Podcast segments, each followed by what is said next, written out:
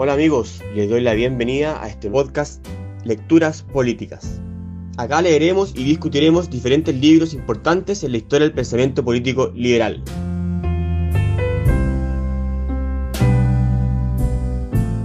Bueno, hola a todos.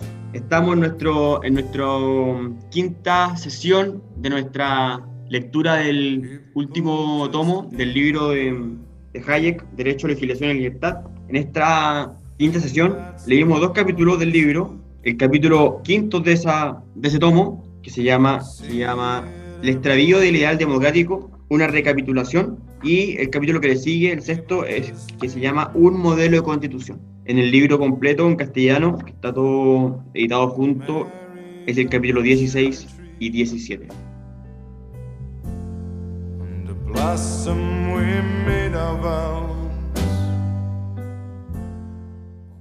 Bueno, está acá Álvaro. Hola Álvaro. Hola Fernando, ¿cómo estáis? Hola, hola, hola Eugenio. Equipo, saludos. Pablo. Hola equipo, ¿cómo están? Saludos a todos. Antonia. Hola Antonia. Hola Fernando, hola equipo. Juan. Hola Fernando, hola equipo. Juan y Jorge. Hola Fernando, hola equipo, ¿cómo están? ¿Qué tal?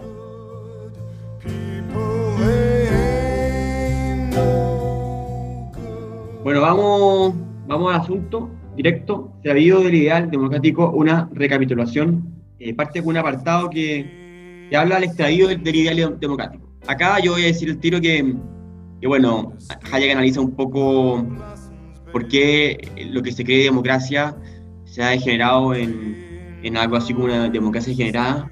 Y esto a mí me trajo, me, trae un, me trajo un mal recuerdo, que es que, por ejemplo, eh, uno puede criticar el comunismo, el socialismo, y quienes lo han defendido toda su vida llegan y te dicen, oye, pero eso no es verdadero comunismo. Y entonces, con, esa- con ese tipo de argumento uno no puede, no puede luchar, digo yo, es muy difícil. Entonces se mezcla con eso, no es exactamente igual porque todavía hay- porque está lleno de democracia que no están degenerada a tal nivel y menos hay democracia donde matan gente cuando no está degenerada a un nivel descontrolado. Pero en el fondo es un grado de nivel, pero igual como se puede mezclar un poco el argumento. Yo rescataría eso sí que Hayek insiste una vez más en que la democracia es un procedimiento y no un fin en este apartado. Y sigue siendo el mejor método pacífico para gobernarse y por lo tanto vale la pena luchar a muerte por él. Este, bueno, como, como bien dice su título, una recapitulación, esto más que nada es un, pequeño resumen de los capítulos anteriores, no el anterior propio, sino como hace dos, tres atrás, y, donde vuelve a, plantear su tesis, que en el fondo de que como que el, el, ideal democrático es simplemente un procedimiento que permite eh, cierta alternancia en el poder y una cierta representación, pero eh, extender este ideal democrático a, otra esfera o fuera de su propósito eh, genera también complejidades o, o, o, problemas que después fueron, fueron de cierta manera afectando a la democracia misma. Entonces, como paradojalmente al extender este ideal democrático o, o desbordarlo fuera de los límites que, en los cuales fue concebido, eh, de cierta manera ayudó a que, a que la democracia misma se degenerara eh, en, en, la época que escribe Hayek y también hoy día, como lo hemos visto en las democracias liberales actuales. Sí, también, Fernando, quería comentarte que, o sea, Hayek es un nostálgico también del siglo liberal, ¿no? Lo que llaman los liberales del siglo liberal, que podríamos decir que es el siglo XIX. Claro. Hasta aproximadamente 1914, que él lo, lo reseña muy bien allí, de, de, cómo, cómo se aplicó esto en el Reino Unido, ¿no? Eh, y básicamente lo que reclama es, es, la sustitución del gobierno de la ley por el gobierno de las mayorías que definen qué es la ley. Entonces, en ese sentido, si bien declara la democracia eh, más en un tono procedimental, sí se preocupa por esa arquitectura liberal previa que le permitió a la democracia estar limitada en sí misma, ¿no? O sea, más allá del procedimiento, es que la democracia trasciende incluso el procedimiento electivo, sino que también es ese procedimiento igualador. Es muy Tocqueville aquí, ¿no? Y eso es bien interesante porque me parece que esos conceptos y esa, esa cosmovisión se va, eh, se va diseminando en todo el capítulo, que es muy interesante. Además que es muy corto, pero interesante. Sí. Bueno, habla un poco de eso, de la autolimitación que podría incluso tener en una polémica frase un gobierno autoritario, dice, y no así una democracia degenerada. Para quienes nos escuchan, el mejor ejemplo y polémico podría ser comparar Singapur con eh, Venezuela. Eh, uno sería una, una, un gobierno eh, dictadura, autoritario, como que le quiera decir mejor el burócrata académico de turno, da lo mismo, pero en el fondo no es una democracia, y Venezuela, que vendría siendo una democracia con elecciones, hace rato violando derechos humanos y sin límite, como podría decir aquí nuestro compañero Eugenio, venezolano. El, claro, una de las cosas que yo por lo menos rescaté de, bueno, no solo de este texto, sino de, los otros también que, que, hacen referencia a este, eh, anteriores, es que en el fondo la democracia eh, es, un, es, un, es, más que nada un instrumento y de cierta manera cuando, cuando se, se tiende a romantizar, a, a, a, idealizar este instrumento y a tratar de aplicarlo en cualquier partido, tratar de, de, de, de, idealizarlo más allá de, de, reconocer el hecho que un simple instrumento termina, termina siendo como una, una arma de doble filo. Eh, y, en ese, y, y, esa es la, como una de las conclusiones más importantes, yo creo, del liberalismo, que siempre ha sido, ha sido más sobrio en su manera de entender la democracia, mientras que otras corrientes de pensamiento han sido un poco más románticas, que tienden a idealizar ciertos aspectos de la democracia, pero no a, a, a, a tener en cuenta los riesgos de la democracia misma. Claro, es en el fondo es un crítico constante Hayek de la democracia, como, pero igual también es enfático en decir que es el mejor posible.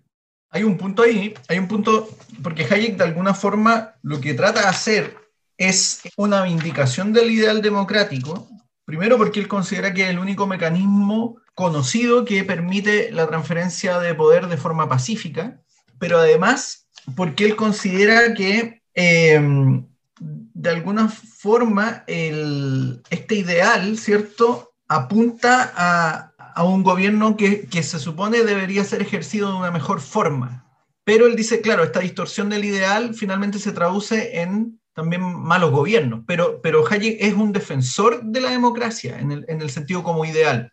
Y eso me parece que igual es importante, porque lo sitúa en la misma defensa que hace, por ejemplo, Popper de la democracia como el mecanismo más pacífico en comparación a, eh, obviamente, la, la, las lógicas que antes se producían para hacerse el poder, y que de alguna forma eso también es un resguardo para las libertades de quienes se ven gobernados en un contexto dado y eso me parece que, que, es importante destacarlo en este punto. Sí, además que Hayek, como todo liberal clásico, si podríamos decir, o en la corriente liberal clásica, lo que hace son las mismas críticas que se le hicieron a, en lo que derivó la democracia ateniense.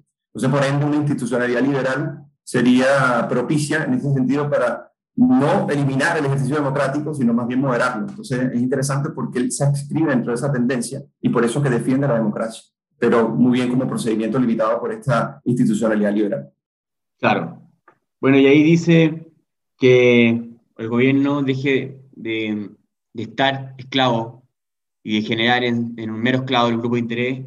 Los principios fundamentales serían que hubiese una separación de poderes, una soberanía al derecho, como él, él entiende la, ley, en el fondo es una, un sometimiento al derecho, un sometimiento al gobierno de la ley, al Estado de Derecho. La soberanía al derecho en el fondo establecer que es el máximo, ¿no? Eh, los abogados, como el máximo de jerarquía, más allá de los mandatos y legislación, como le llama, que se distinga el derecho público del privado y un procedimiento judicial independiente. Todo esto para evitar la arbitrariedad, que él vendría siendo, que vendría siendo la palabra que Hayek usa como constantemente, que el riesgo o el problema de la democracia cuando se degenera, eh, y que incluso un gobierno autoritario puede ser menos arbitrario que, un, que un, uno democrático. Todas estas cuestiones sirven para limitar la arbitrariedad, la coacción del individuo injusta, eh, que solo se justificaría en pos del interés general, y esa se, esa se logra solo cuando las normas son igualmente aplicables a todas las personas. Y sería, ¿no? Ahí Hayek lo que dice es que ese sería el marco de, de, lo que es la democracia ideal, pero él dice que de alguna forma la distorsión se produce cuando se asocia primero el ejercicio del gobierno con la voluntad de las mayorías y además cuando se asumió que el mero control democrático impedía la arbitrariedad de quienes gobernaban, bajo esta lógica eh, en el fondo de que como todos hacemos las leyes, nadie haría leyes contra uno mismo. Pero en el fondo Hayek lo que intenta decir es que finalmente esa, esa idea eh, termina siendo una quimera porque muchas veces los que gobiernan pueden terminar haciendo leyes contra los gobernados. Y ese es el riesgo que se produce cuando se asocia que el gobierno tiene que cumplir la voluntad de las mayorías y ahí me voy a adelantar inevitablemente porque este es un punto que me parece importante, que es que él de alguna forma plantea que es muy importante en un sistema democrático separar lo que, lo que sería la acción ejecutiva gubernamental respecto a el desarrollo legislativo o el, el, dictamen de reglas generales. Y dice que esa confusión es nefasta para un sistema democrático. Claro, eh, ahí está ahí hablando ya más de su teoría de democracia más en específico.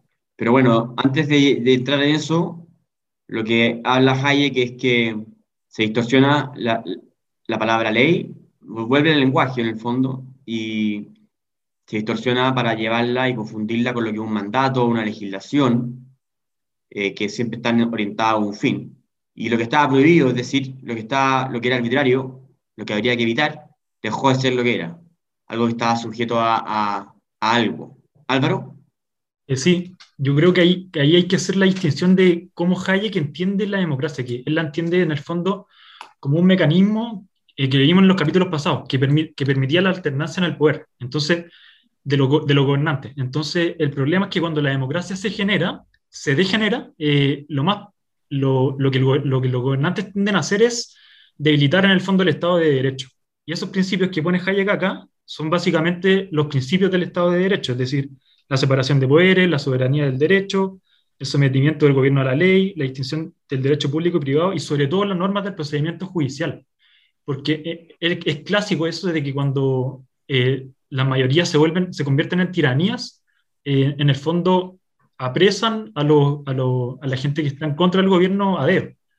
Entonces, eso es lo que busca proteger Hayek, eh, que, el, que, el, individuo no sea eh, objeto de injusticias arbitrarias. Claro, apresan es muy fuerte, incluso antes eh, lo callan, no lo dejan ejercer sus libertades en función de, de, su, de sus fines y sin afectar a nadie lo oprimen. Diferente, Eso habla después en todo caso Hayek. Mm. Acuérdate, que dice... Ah.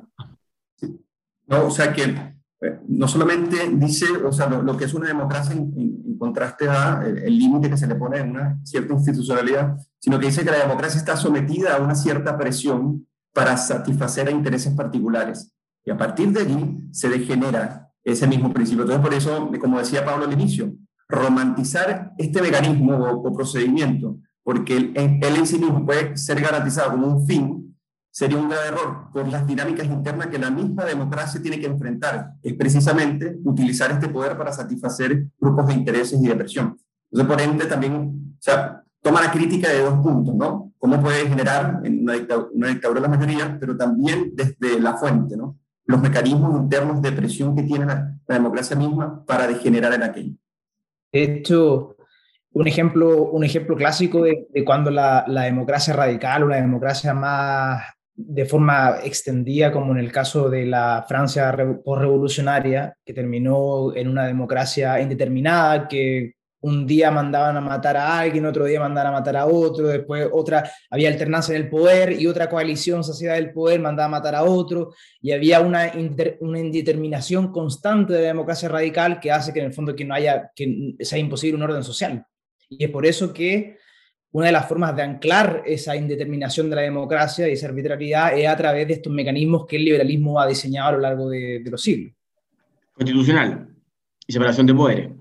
Claro, constitucionalismo moderno. Constitucionalismo moderno. Eh, bueno, y ahí justo Hayek dice el, que costó tiempo darse cuenta de, esto, un poco de, la posibilidad de, la de generación de la democracia algo súper breve, Fernando, antes de pasar a esa, a esa sección, que me parece muy interesante que Hayek vea que la libertad de los políticos, la libertad de un parlamento es rival con la libertad individual. Es decir, en el último párrafo de la sección anterior dice, dice, podemos tener o bien un parlamento libre o bien un pueblo libre.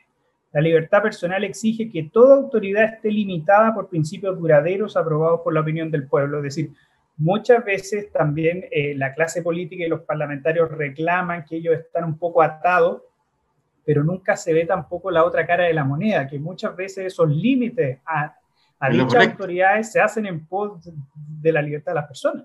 Bueno, claro, eso es lo uno o lo otro, libertad de las personas. Y bueno, y ahí justamente el darle más el, el no limitar al, al Parlamento, eh, habla Hayek, genera la democracia degenerada, que él dice que, tuvo, que tuvo que pasar mucho tiempo para que se dieran cuenta del, del mal que causa la democracia ilimitada, degenerando. Y ahí, bueno, insiste en algo típico, que por más, por más que hayan tenido buenas intenciones, los legisladores eh, haciendo su, sus cuestiones y arbitrariedades terminaron siendo presos grupos de interés y degenerando la democracia en algo así como dijo Pablo. Pero, pero Hayek no, no, no, no especifica, tampoco habla de la Francia revolucionaria ni nada. Pero bueno, y ahí ya ahí pasa un poco al, a su ideal, ¿ya? Y Hayek propone dos cámaras, una legislativa y otra gubernativa como, lo deja como esbozado. Eh, la legislativa estaría eh, haciendo leyes, en el sentido hayekiano de la palabra, normas de recta conducta universales, y la gubernativa estaría encargado del gobierno y, y encargado de perseguir fines y, y, y del, rol ejecutivo esto, estas partes son como las partes más eh, de conjetura, las partes un poco más ya más arriesgadas del trabajo de Hayek, eh, porque generalmente el los trabajos de Hayek son como más revisionistas de, del pasado, más que de proponer cosas para el futuro. En este caso, bueno, a, prescindir, e, eso no es, eh, no es, verdad en sentido monetario, porque Hayek hizo muchas propuestas a nivel de instituciones monetarias, pero esta es como una de las pocas instancias donde Hayek propone de reforma a nivel de democracia, a nivel de constitución, entonces es como una parte más especulativa, si se quiere decir, de, del trabajo de Hayek, pero, pero lo que trata de hacer Hayek a nivel general, por lo menos desde, mi interpretación, es de, dar respuesta a, a, esta inquietud de Olson, ¿no? De que, bueno, dada que la democracia y, los sistemas políticos tienden a degenerar en esta repartija eh, a los grupos de interés, ¿cómo dividir el poder eh, eh, a, nivel de Cámara y a nivel de administración, cosa que no, no contengamos esta degeneración que puede caer la democracia? Y esa es la respuesta que da. Ahora si es satisfactorio o no, eso es debatible. Hayek también enfatiza muy bien o sea, la gran ventaja que tienen los países que ya tenían una tradición de constitucionalismo moderno frente a países que, carentes de estas tradiciones, trasladar el ideal de esta manera no necesariamente termina los mismos resultados. Eso también le da una base de realismo a Hayek, que lo hace en esa sección anterior. Es un punto de vista, porque normalmente cuando Hayek se habla de, esta, de la propuesta que vamos a hablar en el capítulo siguiente, se dice, bueno, carece de realismo. Necesariamente él toma en cuenta eh, cuáles son las tradiciones y culturas políticas de ciertos países para adecuarse a ellos y por qué hay dificultades con, con otros. No simplemente es escribirlo en un papel y que se manifieste. ¿Carece, dices tú? Carece, sí. Sí, sí no, o sí. sea, Hayek no, normalmente tiene un realismo que normalmente sí. las personas dicen del cual carece, y lo cual no es cierto. Bueno, y justamente el epígrafe de, de, de este capítulo, el que vamos a partir, dice todo lo contrario. Es como una advertencia, porque es una, es una epígrafe de Hume, que en el cual Hume dice, oye, no hagamos revoluciones constitucionales, hagamos cambios de a poco, ¿ya? Todo lo contrario, justamente por lo que acaba de decir Eugenio. Pero bueno, Hayek igual dice, filo, me lanzo igual con mi propuesta, un poco lo que dice Pablo, y, y, y, la, y la, propone. Él dice que, que hay que separar poderes, y, habla un poco de la experiencia de Inglaterra, que es la historia de Inglaterra, que no habría funcionado, porque la Cámara de los Comunes habría, habría habría terminado haciendo leyes más que gobernando. Entendí mucho y la Cámara de los Lores habría obligado a los comunes, pero al final Hayek dice esto generó en que la Cámara de los Comunes termina haciendo las leyes y los lores terminan, no sé, yo, por lo que yo entiendo, terminan nada más que revisando las leyes que hacen los comunes. Y bueno, el conflicto entre ellas dos empezaron, empezar, hizo que floreciese el Poder Judicial y que de ahí se dividiera entre el derecho económico y el administrativo. Es un poco, creo que, una historia de, separación de poderes, ¿no? Claro, y en función, de, en función como de esa experiencia, eh, Hayek propone de cierta manera di, dividir la, las tareas para que en la parte administrativa queda, queda, queda separada de la parte que genera las leyes, porque cuando cuando se mezcla, se mezcla la tarea de gobernar con la tarea de generar las leyes abstractas, claro, ahí es, es el punto que siempre lleva Hayek a colación en los otros capítulos de que se empiezan a mezclar las actividades. Claro, que lo que Jorge, están regulando a sí mismos, están limitando a sí mismos. Y bueno, y de ahí pasa a, a decir, ojo, que eh, para pa que esto sea posible, que un poco diciendo lo que dice Eugenio, para que esto sea posible es importante tomar la tradición cultural que existe en cada país un, un, un, país sin tradición constitucional y sin limitaciones de poder eh, llegar e, e, instaurar esto que voy a hablar sería un poco loco y dice de hecho que es fruto o causa de, la, de todas las, de todas las grandes, de grandes fracasos de la democracia impuesta en otro, en otro mundo, de hecho lo hizo un poco en el capítulo anterior, defendiendo a Hayek con Eugenio. También dice, ojo con, con el gobierno supranacional, ahí, ahí no entendí mucho lo que quiso decir, porque estaba como a favor, pero dice, oye, estoy a favor, pero siempre y cuando un país no invada a otro, no, no lo entiendo.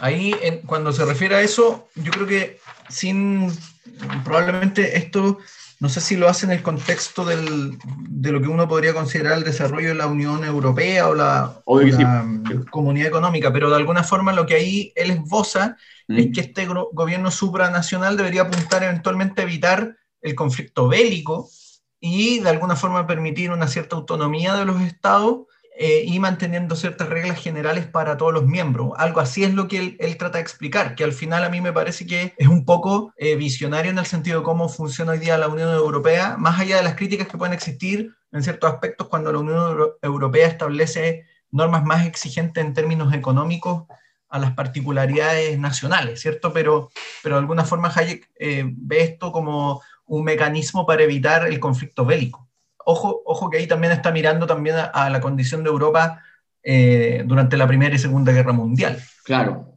Sí, básicamente es que bajo un conjunto de reglas eh, universales, y podríamos decir, este, estos organismos supranacionales se limiten a impedir que, que se maten entre países, y, pero por otro lado, no ordenarles qué deben hacer.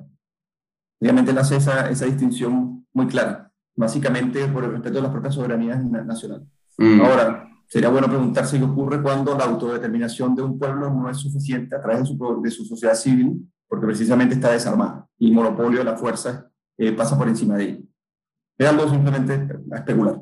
Bueno, y eso se conecta con lo que va a decir después, que dice, ya, los principios básicos que tiene esta constitución debería ser todo, todo lo posible para ponerle los límites de los poderes coactivos que pueda tener un gobierno.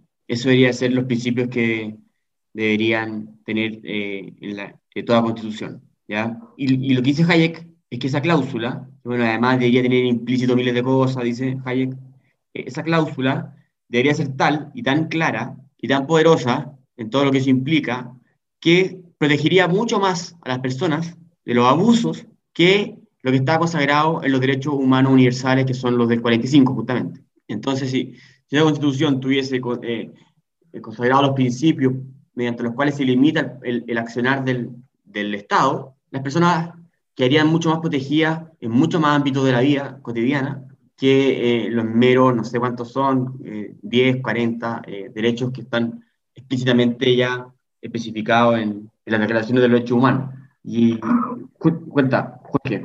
E, ese punto me parece a mí bien interesante porque de alguna forma Hayek acá, por un lado, esboza esta idea, ¿cierto? De que el mejor resguardo para eh, las libertades individuales, los derechos individuales, más que hacer una extensa declaración eh, de derechos humanos o una extensa declaración indicando cada acepción, lo clave sería, por un lado, establecer marcos y límites para la acción gubernativa, pero además, esto es interesante porque Hayek dice, esto no solo garantiza de mejor forma los derechos o las libertades de los sujetos, sino que además permite eh, ampliar la perspectiva de lo que efectivamente compete a las libertades. Esto es interesante porque Hayek lo que dice es que a la larga, por la complejidad que la sociedad va teniendo, eh, los ámbitos de la libertad también se van volviendo más complejos. Y por ejemplo, él ahí hace una nueva alusión a lo que implica, por ejemplo, o los desafíos a las libertades que implica, por ejemplo, el desarrollo técnico.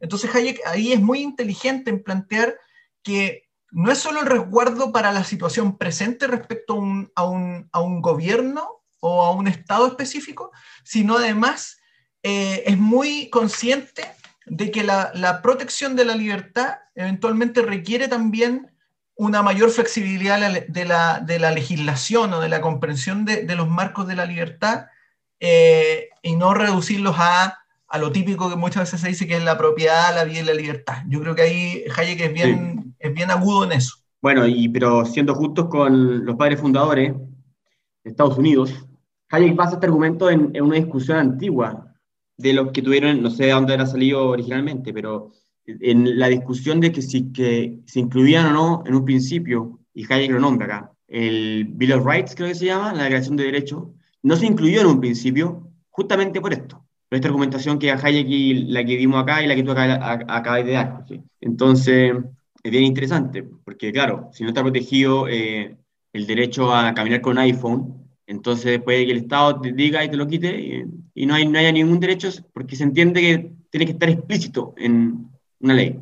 Esto, esto coincide mucho con, con la, tanto con la visión epistemológica de Hayek como con su teoría sociológica. O sea, los órdenes espontáneos y la selección adaptativa de normas. Y que eso te lleva a configurar nuevas, eh, nuevas normas con base a nuevas realidades. Entonces, Hayek en ese sentido no es una persona que analiza estáticamente el cambio social, sino que por el contrario lo va haciendo evolutivamente. que calza perfecto. Claro. Entonces, bueno, ahí Hayek incluso dice, si que nos ponemos a enumerar todas las cosas que deberían ser eh, protegidas, terminaríamos una lista interminable y para qué hacer eso, sino que con los principios debería bastar y sobrar para limitar al Estado y evitar todo este tipo de problemas. Bueno, después entra en detalle con los dos cuerpos representativos que deberían tener eh, funciones diferentes, como dijo Pablo recién. Asamblea legislativa y una asamblea de gobierno, ¿no es cierto? Algo así como para un chileno, diputado y senado. El gobierno debería estar operando en función de fines e intereses y ser elegido en función de eso.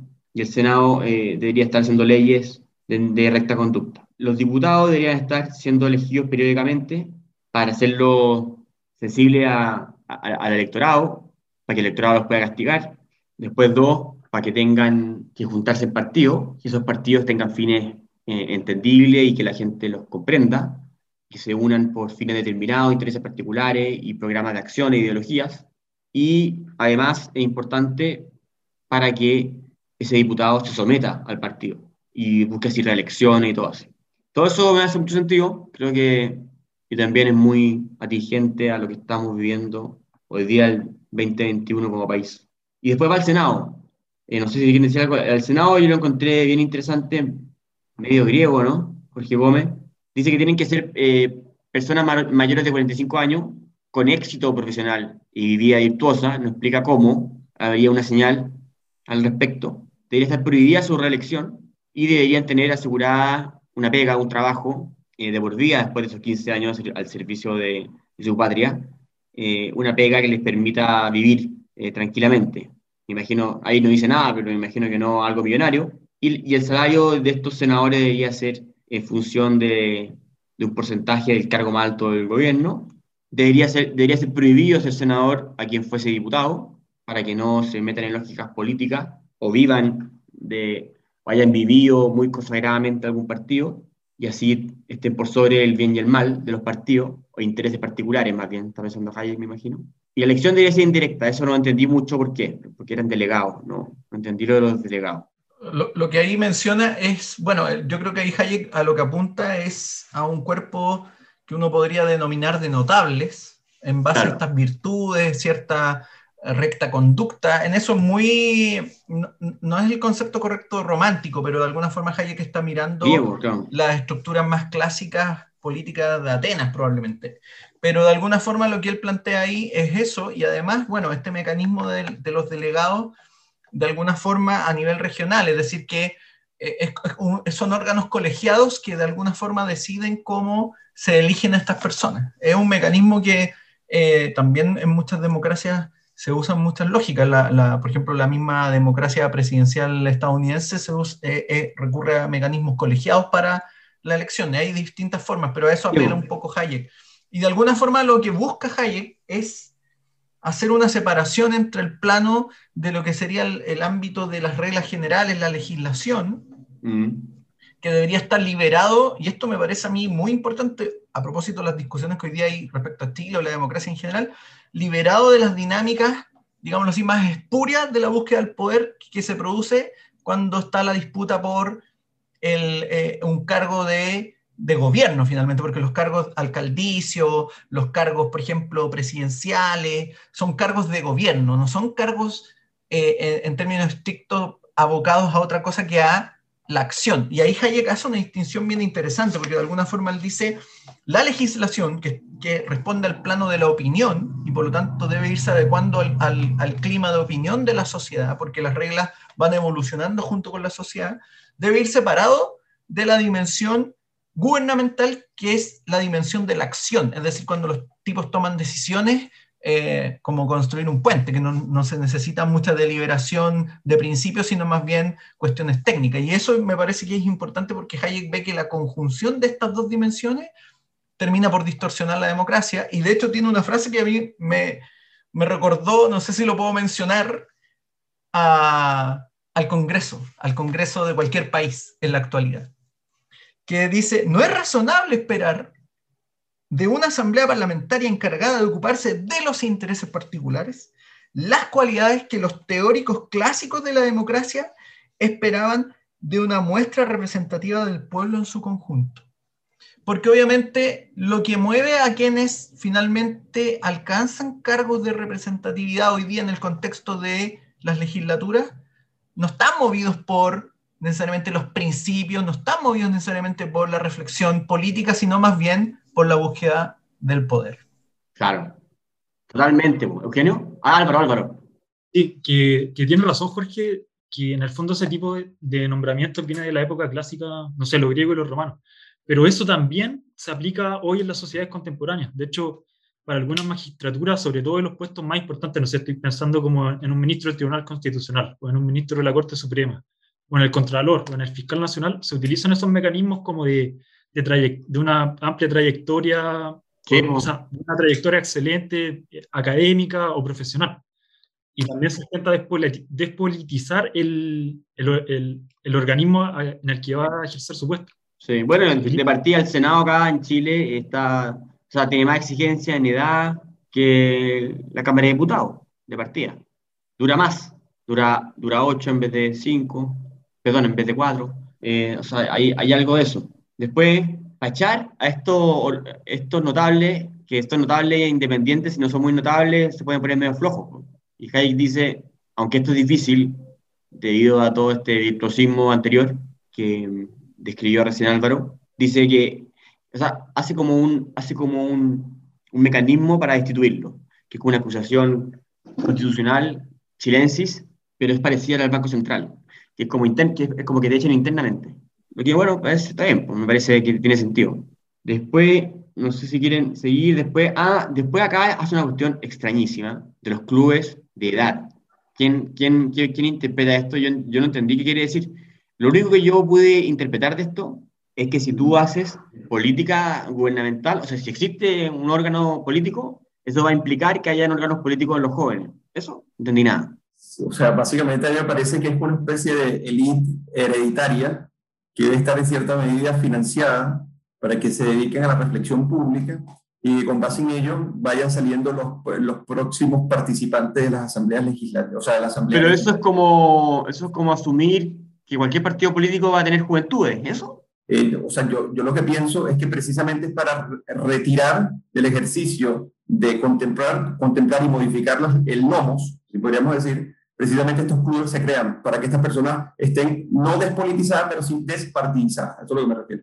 Y por ende pasan esta actividad de élite hereditaria y financiada, eh, porque le, le, haría un bien a la democracia, es lo que dice. Yo lo veo un poco complicado, pero igual es una, una propuesta interesante. ¿Lo caché porque era hereditaria? Si son clubes. O sea, lo que me refería, o sea, a lo hereditario, es que básicamente, o sea, que hereda ciertos hábitos, actitudes, a eso es lo que me refiero. O sea, heredan ciertos hábitos, actitudes, comportamientos ah. de los que pertenecen a estas asambleas como por tradición. Eso es lo que me refiero. Quizá, quizás acá, aunque Hayek no, no lo hace, no hace alusión, pero hay un concepto que es importante al momento de analizar el cambio o la irrupción del desarrollo de las democracias modernas, porque de alguna forma la, la, los, las primeras organizaciones, las primeras facciones de los sistemas democráticos modernos estaban conformadas por lo que se llamaban los llamados partidos de notables, que eran gente que en el fondo eh, no vivía de la política, sino que vivía para la política, es decir, tenían un cierto nivel de rentas que le permitía dedicarse a la política sin tener la preocupación de, eh, de dedicarse a eso. Y, de alguna forma eso les permitía invertir en, en, literatura, en información, en preparación, que les ayudaba a abocarse a esta actividad de lleno sin tener la preocupación económica. Y lo que ocurre es que cuando se desarrolla la ampliación del sufragio, surge el sufragio universal y las organizaciones obreras empiezan a tomar mayor organización, ¿cierto? Y por lo tanto eh, empiezan también a buscar participar de los cuerpos legislativos, surge el partido de masas. Y el partido de masas de alguna forma eh, requiere o exige una renta garantizada para que la persona que se va a dedicar a la política ya eh, tenga esa seguridad económica, mm. eh, claro, no, no, quede fuera. Y eso de alguna forma yo creo que aquí Hayek lo ve al mencionar esto como, miren, antiguamente las personas podían dedicarse a discutir en los salones sobre la filosofía de David Hume, ¿cierto? Y, y, y los desarrollos de Darwin, pero en realidad era una discusión muy cerrada a círculos muy acotados de la sociedad. Y de alguna forma lo que Hayek acá está planteando es que en el contexto de una democracia mucho más amplia, sería bueno que a, aquellas personas que eventualmente muestren ciertas cualidades se les garantice eso para que puedan seguir eh, elaborando estas discusiones eh, de esa forma. Yo creo que por, por, ahí va lo que él apunta en, mm. en esta perspectiva. Y, un, último punto, y para que sea democrático, él, él, advierte que es transversal, o sea que todos los estratos de la sociedad participan en esto. No es mm. que precisamente es de una élite sino elite en el sentido de pertenecer a ese grupo de reflexión independientemente del estrato que vengas de la sociedad. Mm. Juan, ¿y hay algo?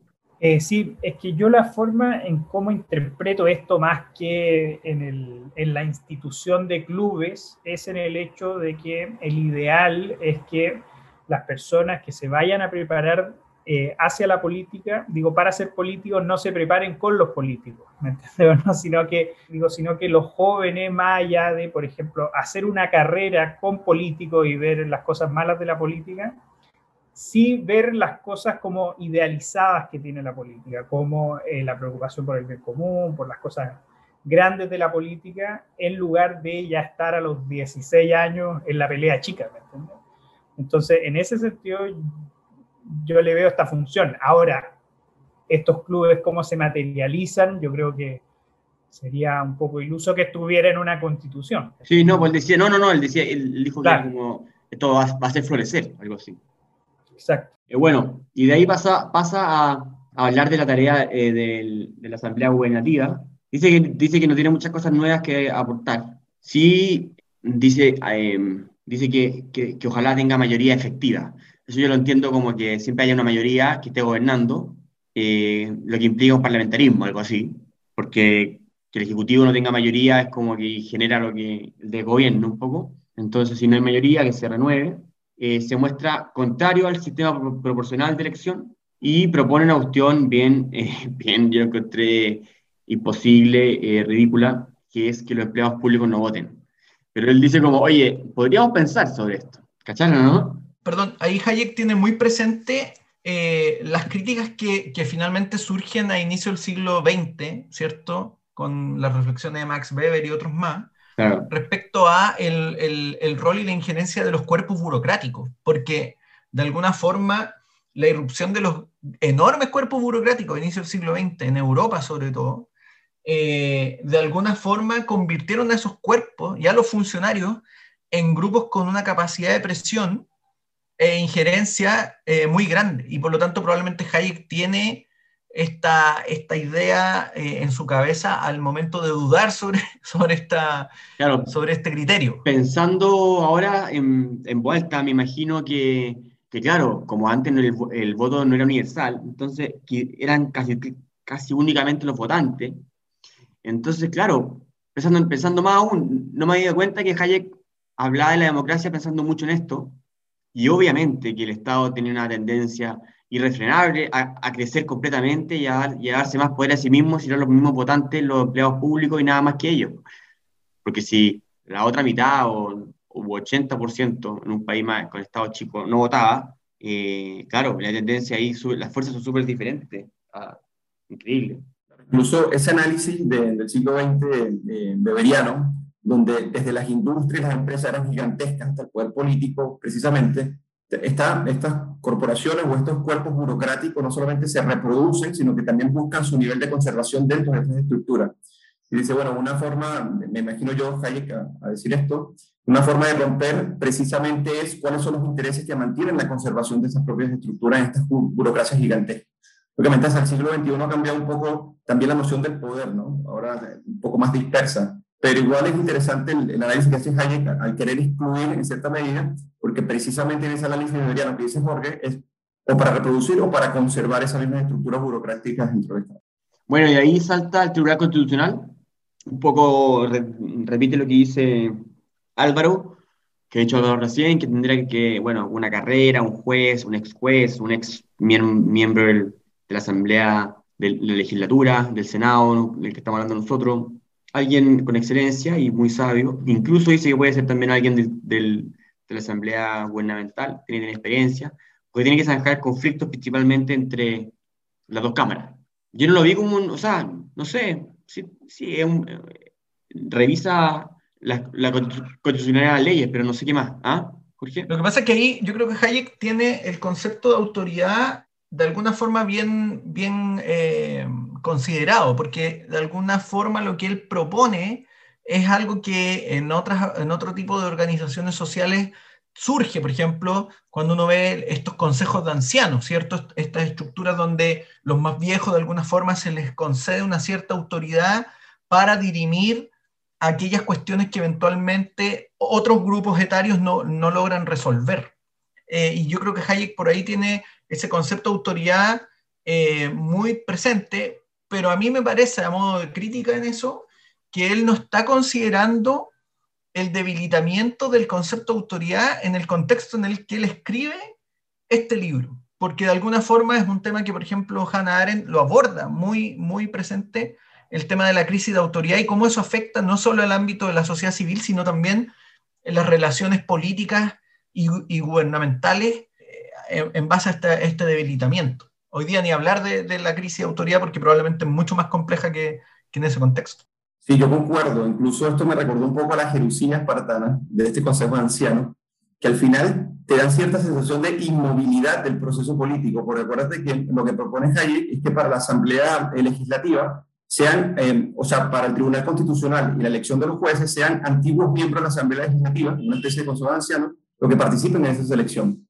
Y por ende, en, temas de autoridad, te genera también un, proceso de inmovilidad, pienso yo, conectándolo con lo que dice Jorge. Y después habla un poco de la estructura, ya bueno, va a la autoridad, pero, y ahí vuelve, y ahí vuelve, a mí se me mezcla constantemente en el, todo, todo el trabajo de Hayek, cuando él habla de derecho y law, se me mezcla con lo que es una constitución. Siempre se, siempre se, me, se me entremezclan un poco las dos cosas. Y acá llega Hayek y dice explícitamente, no confundir la law con una constitución. No confundir una asamblea legislativa con una constituyente. Lo dice específicamente. Y, bueno, dice que la Constitución debe habla solamente de principio y de, establecer solo límites. Nunca el qué hacer de manera positiva a los poderes que está limitando. Así que eso, no sé si alguien quiere decir más, después vuelve, eh, hace una cierta reflexión sobre los estados de emergencia, estado, estado de excepción. Como bien sabemos, los que estamos conversando ahora, para quienes, para quienes nos escuchen en 20 años más, estamos en pandemia, todavía encerrados. Y Hayek dice catástrofe natural, que vendría a ser la pandemia, rebelión o, violencia, o en guerra, eh, se justifica que coarte las libertades que la Constitución garantiza. Y ahí dice que hay dos peligros, o dos, hace dos notas. La primera, el peligro de, que este Estado se mantenga, que ha sido utilizado muchas veces como pretexto para mantener eh, Estado autoritario, totalitario en diferentes países. Y dice que otro problema, que cuando hay estas emergencias eh, aparecen lagunas, eh, cuestiones que las constituciones no, no, no, trataban. Y ahí yo no entendí si Hayek proponía darle atribuciones transitorias por mientras el mandatado a modificar la constitución lo analizaba, o derechamente estar atento, no, no sé, no entendí. ¿Nadie se dio cuenta de eso? Sí, yo, yo también encontré raro cuando dice que en el caso de que hayan, hayan lagunas en, una constitución, porque al final uno siempre puede cometer error y puede haber una, una cosa que no haya quedado eh, definida. él dice, en el caso de una laguna puede ser que, le otorguemos eh, poderes transitorios al, al, presidente, imagino, o a, o, a, aquella entidad que tenga el poder. Pero, no, no, no, no, profundiza más, pero lo, eh, lo encontré súper problemático e, esa sugerencia de que en el caso de Laguna pasémosle poder a, al, al, que tenga el poder eh, en, en, el gobierno. Bueno, y de ahí termina hablando de la división de los poderes financieros. Tampoco entendí mucho claramente qué proponía, pero un poco eh, decía que dado que los impuestos eran necesarios para financiar todos los servicios del Estado, Hayek proponía que quien propusiese un gasto, este viniese inmediatamente financiado con un impuesto correspondiente. Algo así lo entendí yo. De hecho, yo lo encontré, ese apartado lo encontré interesante porque eh, el, en cierta manera eh, trata de poner un punto que es, que es como súper común en la, el tema del financiamiento, que, que cuando uno cuando la misma entidad que puede poner impuestos es la misma que determina los gastos, entonces al final hay como un, incentivo perverso a no escatimar en gastos porque uno puede aleatoriamente imponer ciertos impuestos a determinado grupo y, y pagar ese gasto que, que, uno quiere. Entonces, cuando dividí, cuando uno divide a nivel institucional eh, eh, el, el, budget con, con los, los impuestos, entonces hay como un cierto hay como cierto cruce y una, una, cierta agua que permite como un poco de, límite al gasto público. Claro, pero eso también da, eso también da para otros problemas, pero bueno, yo creo que es un poco largo. Eh, el hecho de que, por ejemplo, en Chile o en, en muchos países que tienen estos límites constitucionales en los cuales el gasto público está desvinculado de los impuestos, los gobiernos caen en la deuda más que nada porque los impuestos son complicados de pasar, hay que, tienen que pasar por, otros por otros mecanismos que los gobiernos no, no pueden hacerlo de, forma tan inmediata. Realmente entonces es más fácil institucionalmente caer en la deuda pública que caer por la vía de los impuestos. Depende, pues si la deuda pública está, está bueno, depende del presidente, pero bueno, eso iniciativa exclusiva de, del Ejecutivo. También pensé mucho en Inglaterra, porque en Inglaterra entiendo que se hacen el presupuesto año a año y la manera de financiarlo. Eso sería ya, pues gracias a todos. Eh, nos van quedando dos capítulos para terminar esta sesión. Así que nos vemos la próxima semana. Saludos a todos, muchas gracias.